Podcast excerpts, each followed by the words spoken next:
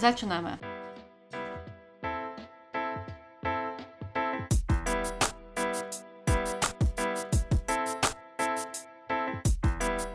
Hej, nie? Hej Gosiu. Dzisiaj porozmawiamy o temacie, który, mm, o którym rozmawiamy często, ponieważ jest to temat dosyć trudny i złożony przede wszystkim. Porozmawiamy o, Greenwashingu.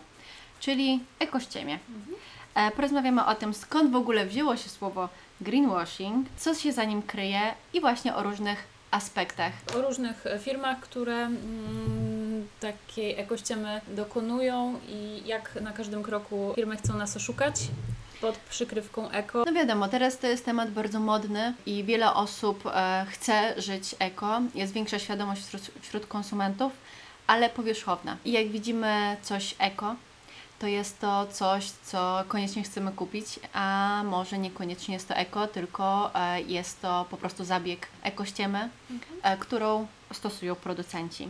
Dlatego opowiemy o tym, jak ją rozpoznać przede wszystkim, ale też o paru takich specyficznych, e, konkretnych przykładach firm, które taką ekościemę stosują. Oczywiście nie dotarłyśmy do wszystkich, tak naprawdę znamy takie najbardziej, e, najbardziej znane afery. Takie popularne, o których było głośno i pewnie e, część z Was już słyszała. To może zacznijmy od tego, skąd w ogóle się wziął ten termin greenwashing, czyli ekościema. W 1986 roku Jane Westerveld ten termin e, stworzył. Greenwashing powinno nam się tutaj kojarzyć z, po pierwsze z praniem.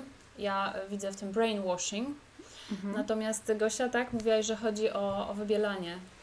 Tak, znaczy ja znalazłam, że greenwashing wywodzi się od słów green, czyli właśnie zielony, naturalny, ekologiczny i whitewash, czyli wybielać i tuszować. Mhm, ale myślę, że obie te e, rzeczy tutaj nam się akurat idealnie wpasowują w to, czym ten greenwashing jest, bo jest to po prostu ściema, czyli e, tuszowanie pewnych działań innymi, pozornie przyjaznymi środowisku, żeby ukryć nasze inne takie negatywne działanie dla, mm, dla planety.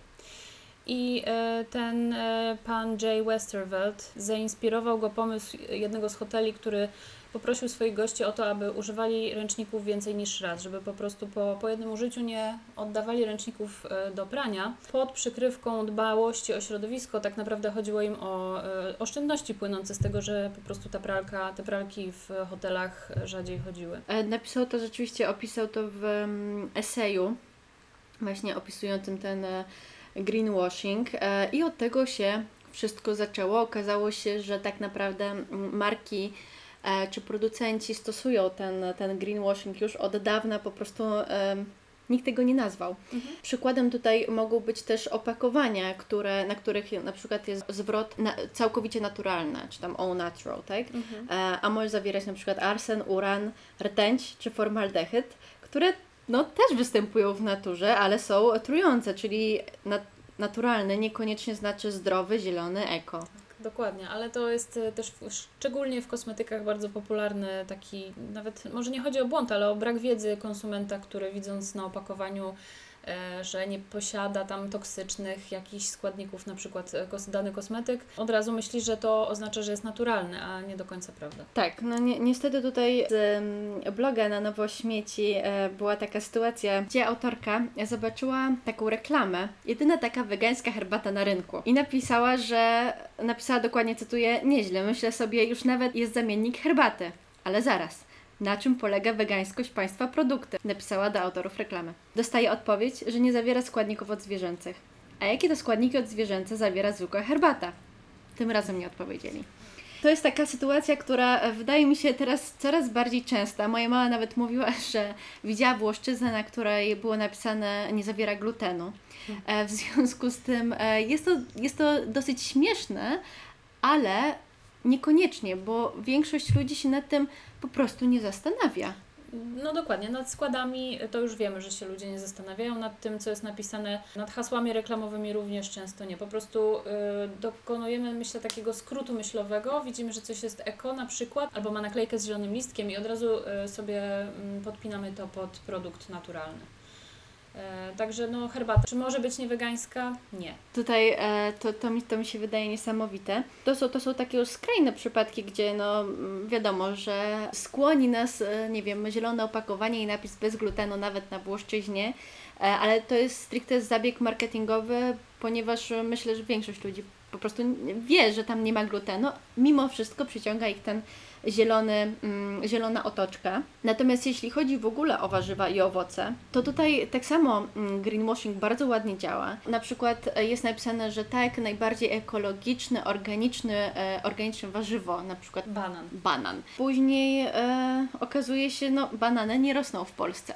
E, W związku z tym, no jak, jak do końca mogą być ekologiczne bio, e, jeżeli przyjechały tysiące kilometrów samolotem, ciężarówką, do tego, no żeby nie zgniły, muszą być czymś opryskiwane.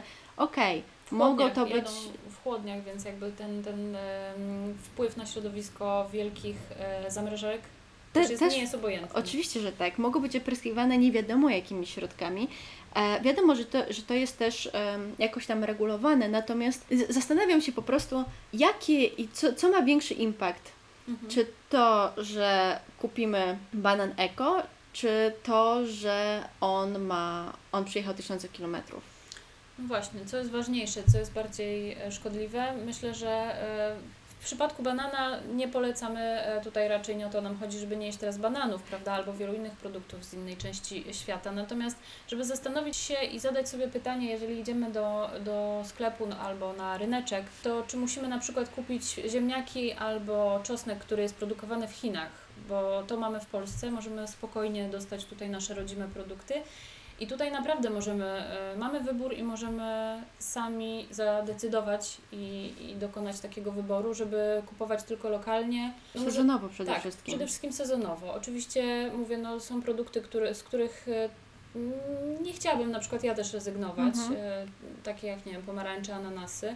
Natomiast e, trzeba chyba sobie zadać po prostu pytanie i robiąc zakupy, robić je bardziej świadomie. Oczywiście, bo y, ja też tak powiedziałam, y, banany, tak? Mhm. Taki E, przykład, ale przykład, ale to też nie chodzi o to, że ja nie jem bananów, ja jem banany, tylko po prostu no, te rzeczy, których i tak nie dostanę z Polski, czyli na przykład banany, właśnie pomarańcze, ananasy, no cóż, no raz na jakiś czas kupię, ale skupiam się na przykład na truskawkach, które są z Polski w sezonie. Poza tym nie musimy, tak jak ze wszystkim, nie musimy od razu jeść pięciu bananów dziennie, bo żeby sobie uzupełnić na przykład magnez y, czy inne jakieś y, potas, y, składniki zawarte w bananach, możemy sobie zjeść po prostu jeden albo pół banana dziennie. Nie musimy teraz nagle kupować całych skrzynek. Zdecydowanie. Słuchajcie, tutaj e, przepraszam bardzo, bo jest z tyłu burza, także warunki naszego nagrywania dzisiaj są e, utrudnione. Tak, ogólnie często bywają, bo albo przychodzi kurier, albo y, tutaj piesek y, się kręci, także to powinno się stać już standardem. E, tak, może z tego będzie znany po prostu e, nasz podcast. Ale będzie klimat. Będzie klimat. Jest to domowy podcast, takie prawdziwe rozmowy. No dobra, wróćmy do mm, ekościemy, bo e, ja też się strasznie tutaj zapętliłam, jeśli chodzi o, o warzywa, bo to jest coś, co mi bardzo leży na sercu. Pamiętajmy o tym, żeby zawsze się zastanowić, jakie jest pochodzenie tych warzyw i wiadomo, że można je kupować, w sensie to nie chodzi o to, żeby ich nie kupować, ale żeby zwrócić uwagę, żeby jednak większość naszej spiżarni czy kuchni była zaopatrzona w lokalne, sezonowe produkty. Tak, poza tym to jest, y, tutaj mamy takie słowo jak świadomie, bardzo ostatnio modne. Myślę, że przy większości wyborów naszych zakupowych powinniśmy robić to świadomie i y, mieć jakby na, w pamięci z tyłu głowy cały czas konsekwencje tego, tych naszych wyborów. Najgorsze jest to, że teraz przy e, właśnie natężeniu tego greenwashingu, tej ekościemy, e, mamy problem. Ja mam nawet czasem problem, naprawdę, żeby. Mam wrażenie, że jestem świadoma moich wyborów, a mimo wszystko mam problem z rozróżnieniem, co jest dobre, a co złe. Czy e, tutaj właśnie e, chciałam, żebyś opowiedziała trochę, bo wiem, że e, dużo o tym czytałeś, o całej kampanii Conscious e, z H&M-u, bo może się wydawać to super, wszystko jest opisane fajnie na stronie i dopiero jak się wgrzebiemy później, okazuje się, że wcale to nie jest tak kolorowo, prawda? Tak, to jest taka praktyka dość teraz popularna, szczególnie tych e, potężnych e, sieciówek, sklepów, które mają ogromną skalę i produkują na ogromną skalę i obracają tymi ubraniami w ogromnych ilościach. E, I ta kampania i ta, ta jakby inicjatywa tej linii conscious, czyli ubrań produkowanych częściowo z tkanin takich naturalnych jak celuloza, częściowo pochodzących z recyklingu, no moglibyśmy sobie pomyśleć, super, H&M jest, e, jest teraz po prostu zielony i wszystko, co tam kupię, już na pewno będzie też w takim duchu. E, No ale niestety, jak przy, jakbyśmy się bardziej temu przyjrzeli, faktycznie część tych e, tkanin bawełnianych na przykład pochodzi z recyklingu.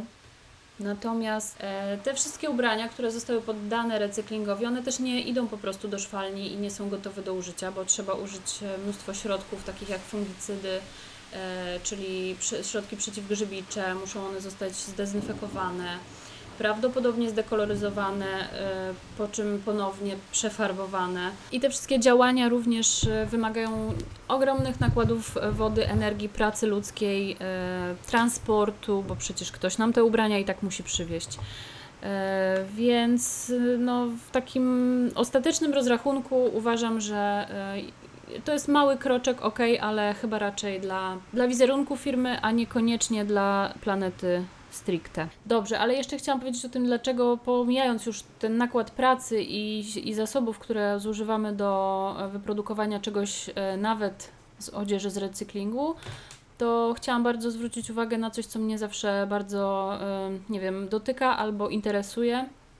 To jest e, to, że te produkty, które produkuje e, sieciówka, znana już nieważne jaka, niestety w większości są niskiej bardzo jakości. Trwałość i sezonowość moim zdaniem jest głównym problemem i tym głównym winowajcą, bo jeżeli kupimy sobie taką sukienkę nawet z organicznej bawełny albo z celulozy albo z recyklingu, to nadal jest to produkt jakiejś tam jakości. Mm, Może się tak zdarzyć, że po jednym sezonie taką sukienkę już e, wyrzucimy. Czasami nawet po kilku praniach, po trzech praniach zdarza mi się, że zdarzało mi się, że takie t-shirty z sieciówek po prostu no nie, nawa- nie nadawały się do niczego. I ja to nazywam sytuacją, kiedy te rzeczy już się na grzyby tylko nadają i nigdzie więcej, po prostu są nieeleganckie.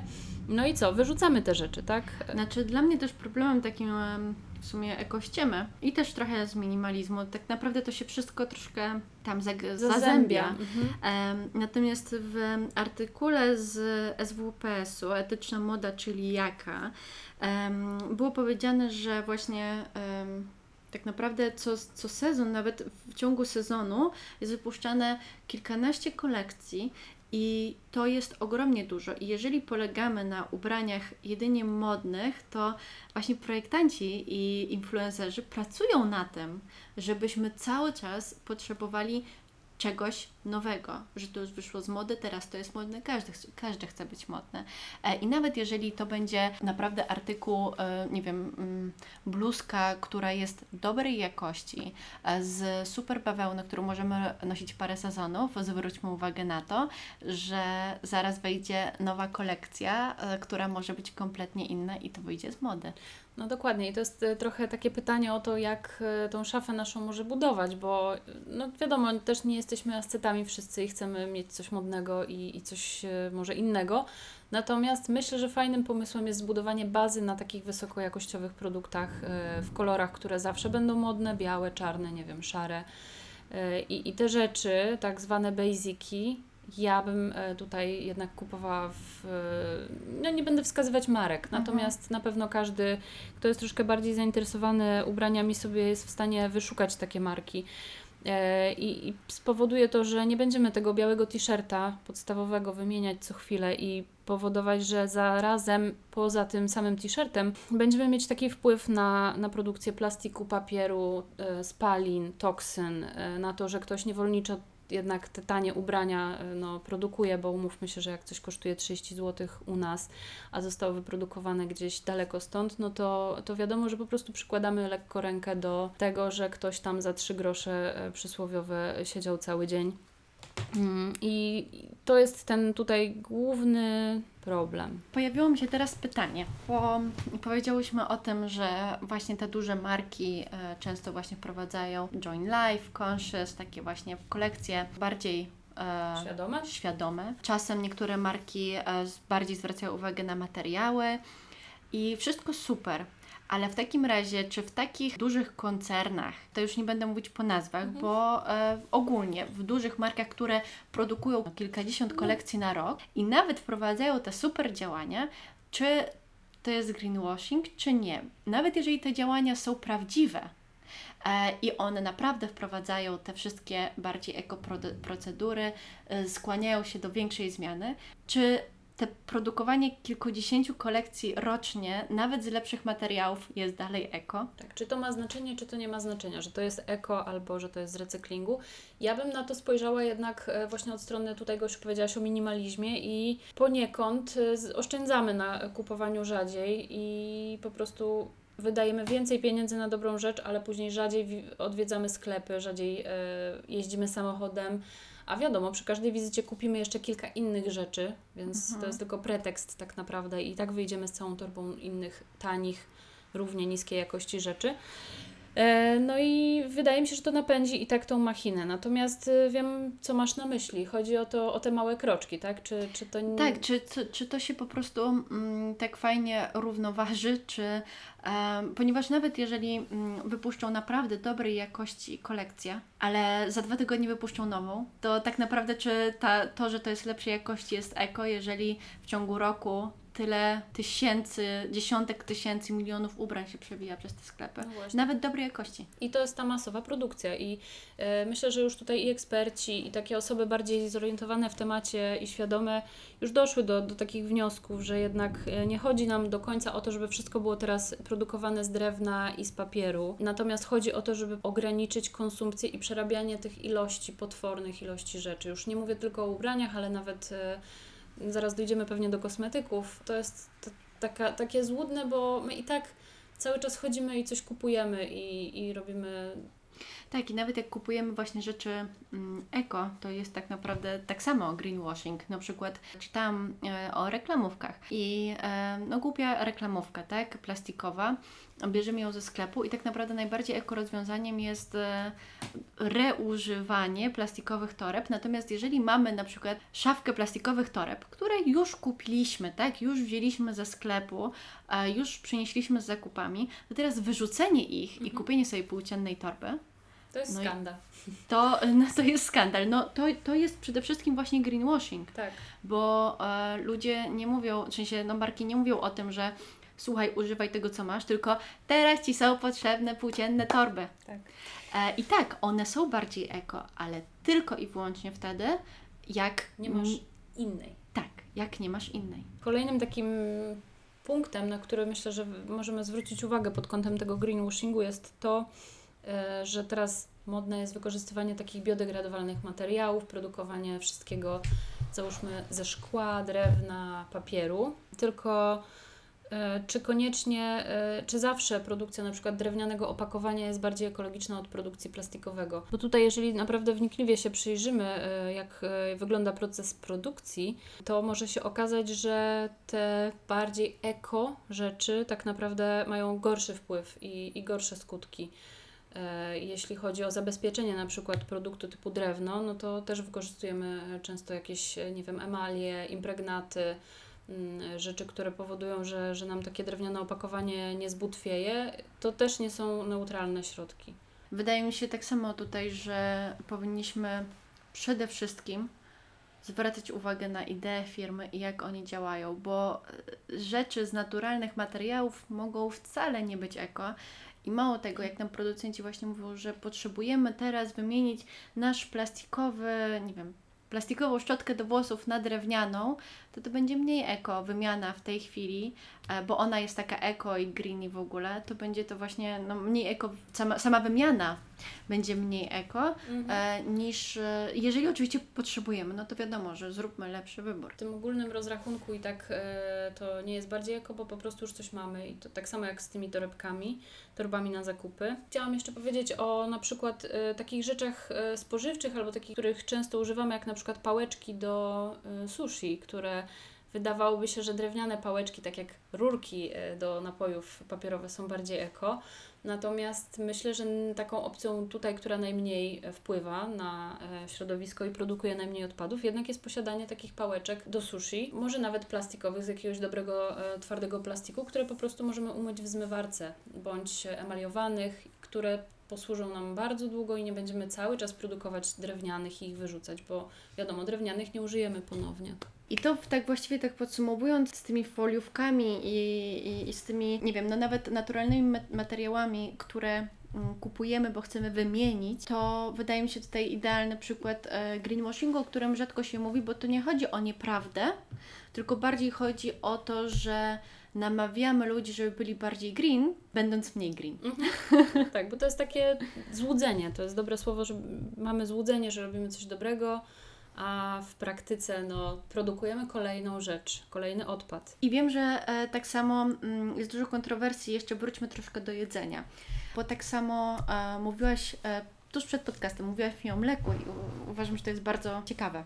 To jest e, tutaj, e, dotykamy trochę e, upraw i tego, jaki wpływ uprawy mają na, na środowisko, na cały ekosystem. Chodzi mi o mleko krowie Mhm. i o to, że teraz mamy taki moment, kiedy dość popularne są zamienniki wegańskie. Ja sama stosuję zamienniki e, i inne napoje mleczne.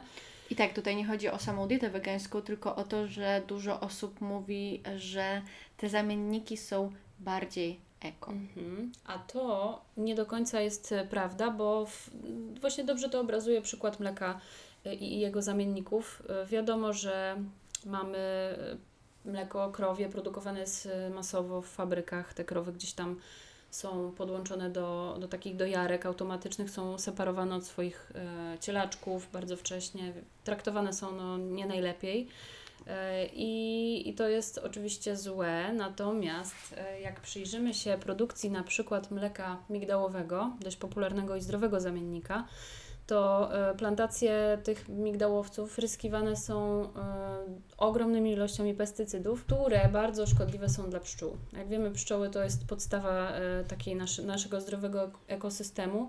Niestety te pszczoły giną, więc im więcej mleka tak naprawdę kupimy, im większe jest zapotrzebowanie na świecie na to mleko migdałowe, tym gorszy wpływ nadal na środowisko.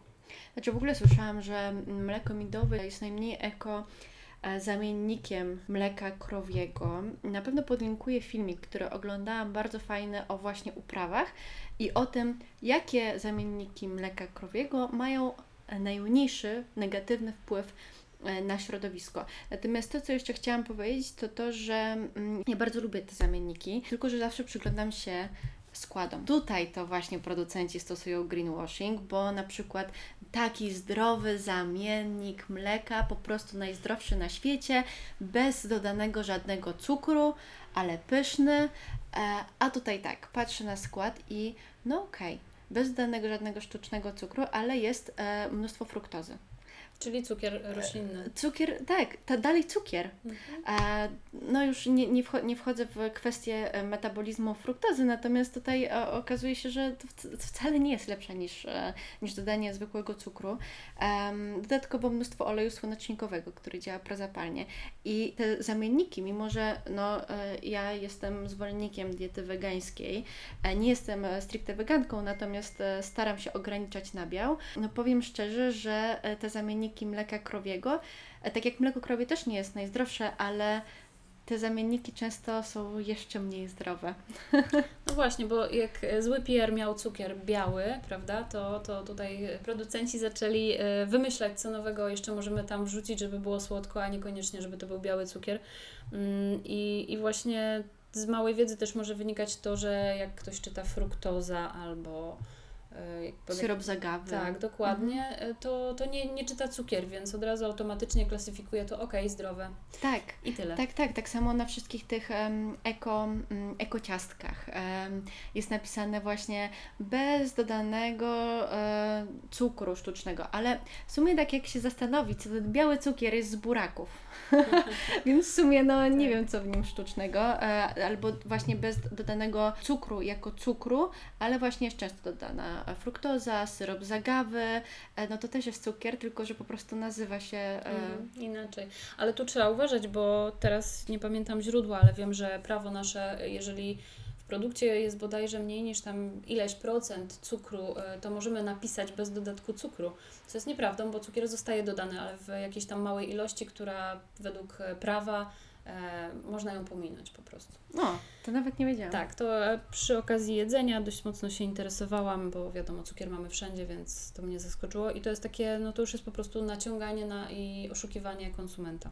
Ale tak samo wiem, że w Stanach e, jest e, takie przyzwolenie, e, że jeżeli coś zawiera ileś tam mniej procent, to, to słyszałam od e, profesora toksykologii, więc nie wiem z jakiego źródła. E, natomiast on powiedział, że w Stanach jest takie właśnie przyzwolenie, że jeżeli coś ma poniżej ma 2% tłuszczów trans, Mhm. nie musi to być wspomniane. No właśnie. Czyli to są tak, takie ilości niby śladowe, a... I tutaj to jest dopiero pole do greenwashingu, Mhm. bo e, no bez, bez tłuszczy trans na przykład, tak? I, i masz Tak. wrażenie, że to nie ma utwardzonych tłuszczów Tak. Roślinnych. już myślisz w ogóle Czy- najlepiej, że nie ma tłuszczu, bo też e, takich dokonujemy czasami uproszczeń, myślę. I Że bez tłuszczu to bez tak. tłuszczu trans. tak No, wiem, tłuszcz że duża część społeczeństwa tak odczyta tą etykietę, niestety. No ale no cóż, no. E, To jest, to jest właśnie marketing, na tym polega marketing i dlatego właśnie też nagrywamy ten podcast, żeby tak jakby uwrażliwić Was na takie różne kruczki, które czyhają wszędzie. E, I wiadomo też, że nie możemy być frikami, jeśli o to chodzi i nagle po prostu nic nie kupować.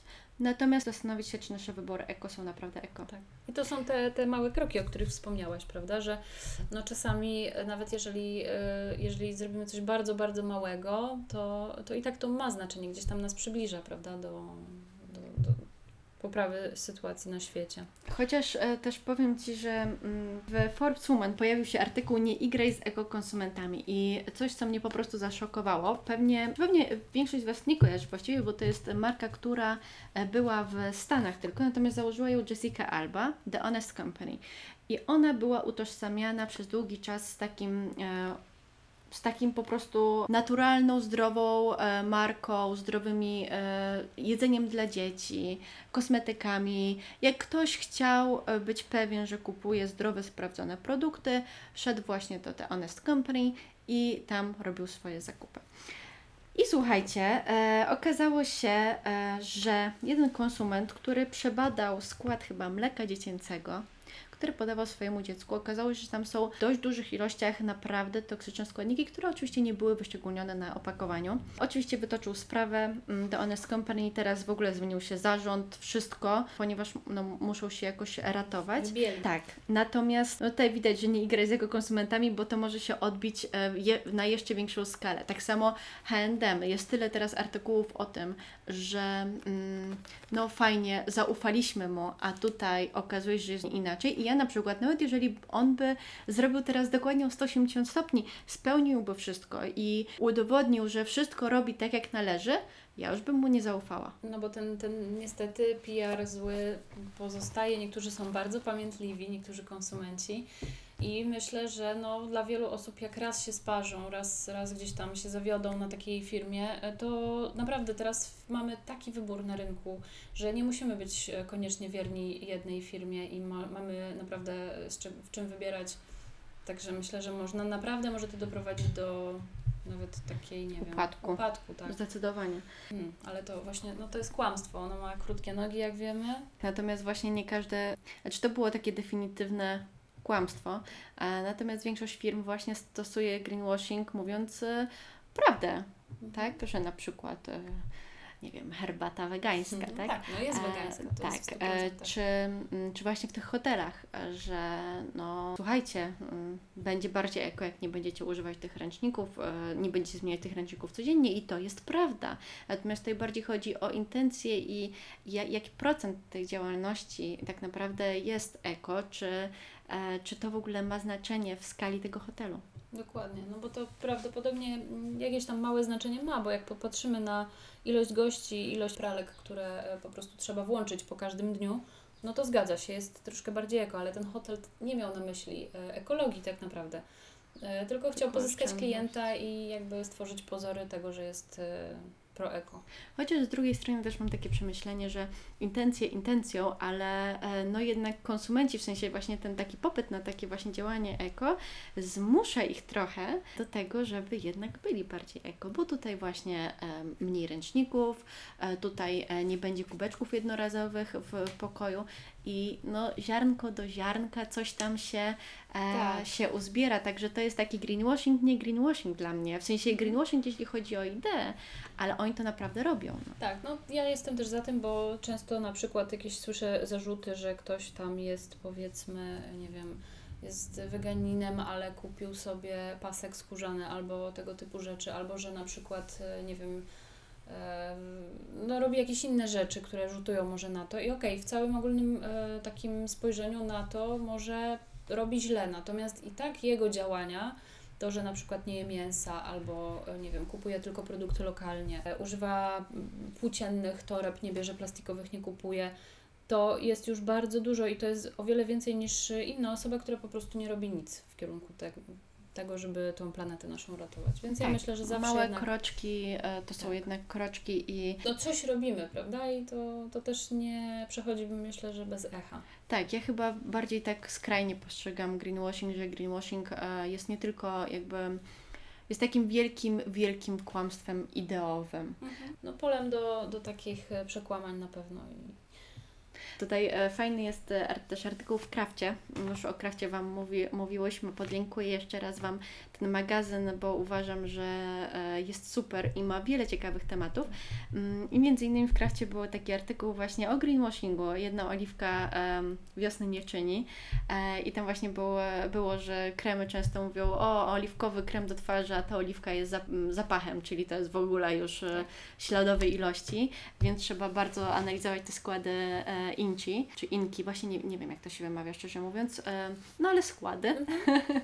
Bardzo ładnie trochę maskują właśnie dając te łacińskie nazwy mm, i mm, no nie, nie wszyscy są chemikami, nie jesteśmy chemikami, nie wiemy. To też dlatego zaczęło się moje w ogóle zainteresowanie naturalnymi kosmetykami, bo te składy były dużo bardziej jasne. No właśnie, i to jest jakieś takie enigmatyczne czasami, ale są fajne aplikacje na smartfony teraz, że możemy po prostu zrobić skan e, kodu kreskowego i wyskakuje nam, e, co w danym produkcie jest. E, na czerwono, zielono zaznaczone są oczywiście wszystkie substancje toksyczne, nietoksyczne. Tak?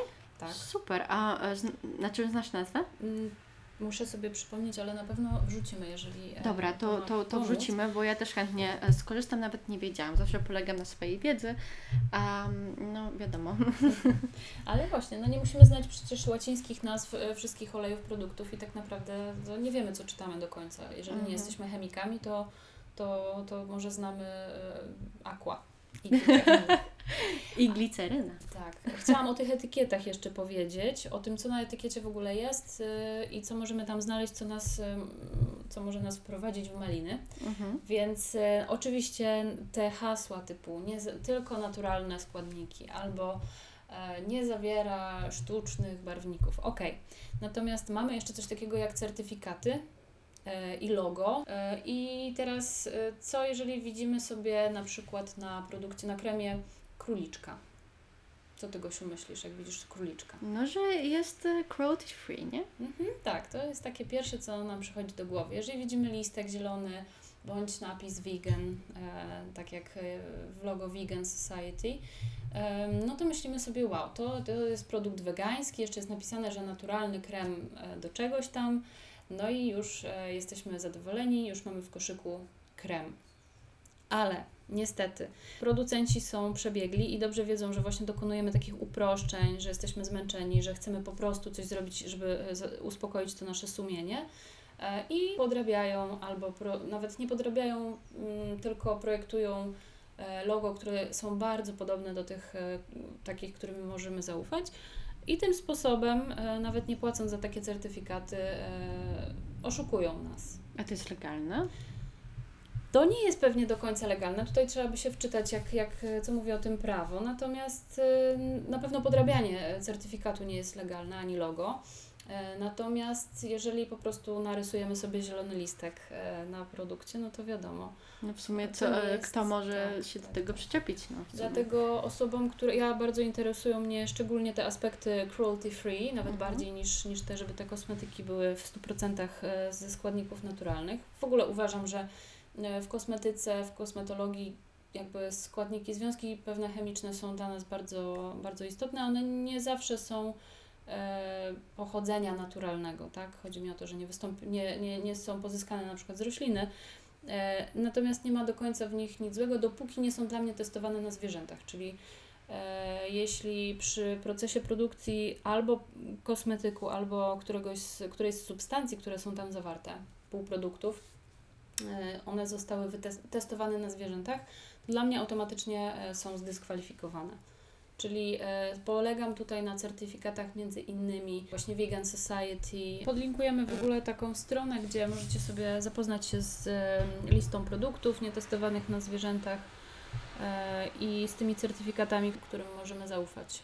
Jeszcze chciałam tutaj powiedzieć, czym tak naprawdę e, są kosmetyki wegańskie, tak głębiej, bo często, często wpadamy w pułapkę i na przykład kupujemy coś, co nie jest testowane jako produkt końcowy, e, ale okazuje się, że e, tak naprawdę na przykład e, kolagen, który został użyty, był wyprodukowany albo w Chinach, albo został testowany, po prostu musiał być poddany testom.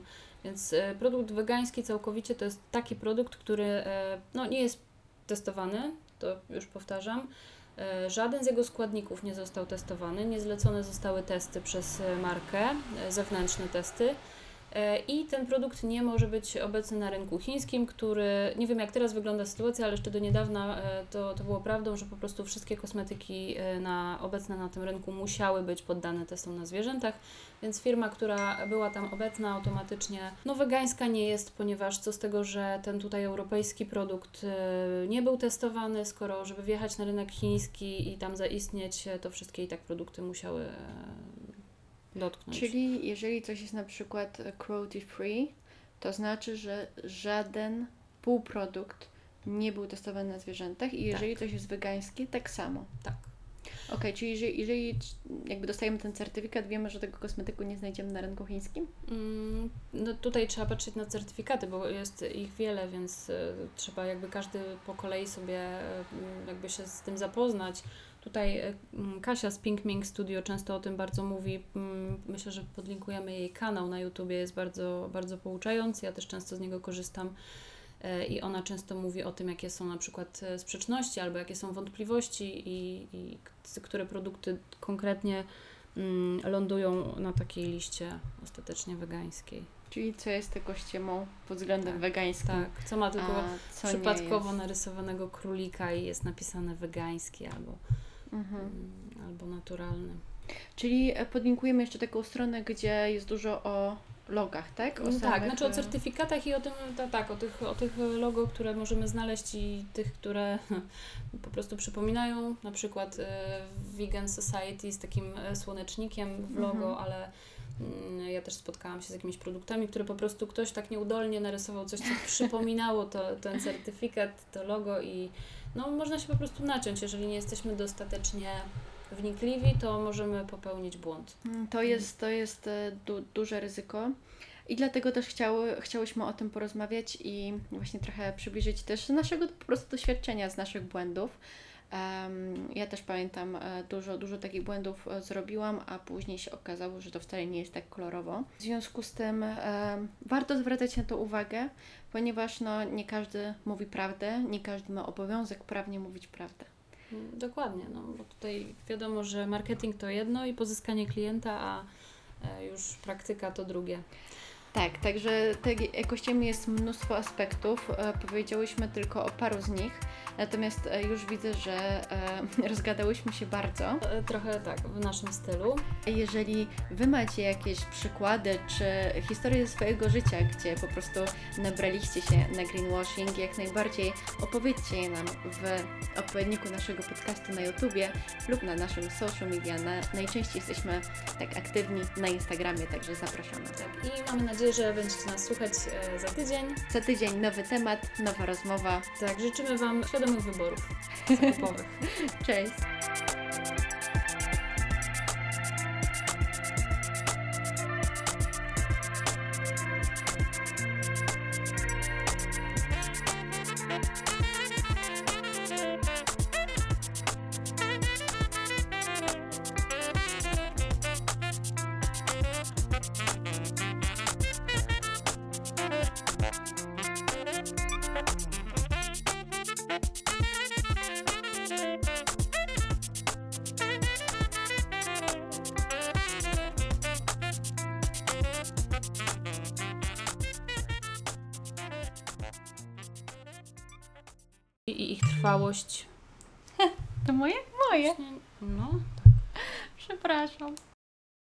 warzywa, bo to, to jest coś, co, co mi bardzo leży po prostu wow.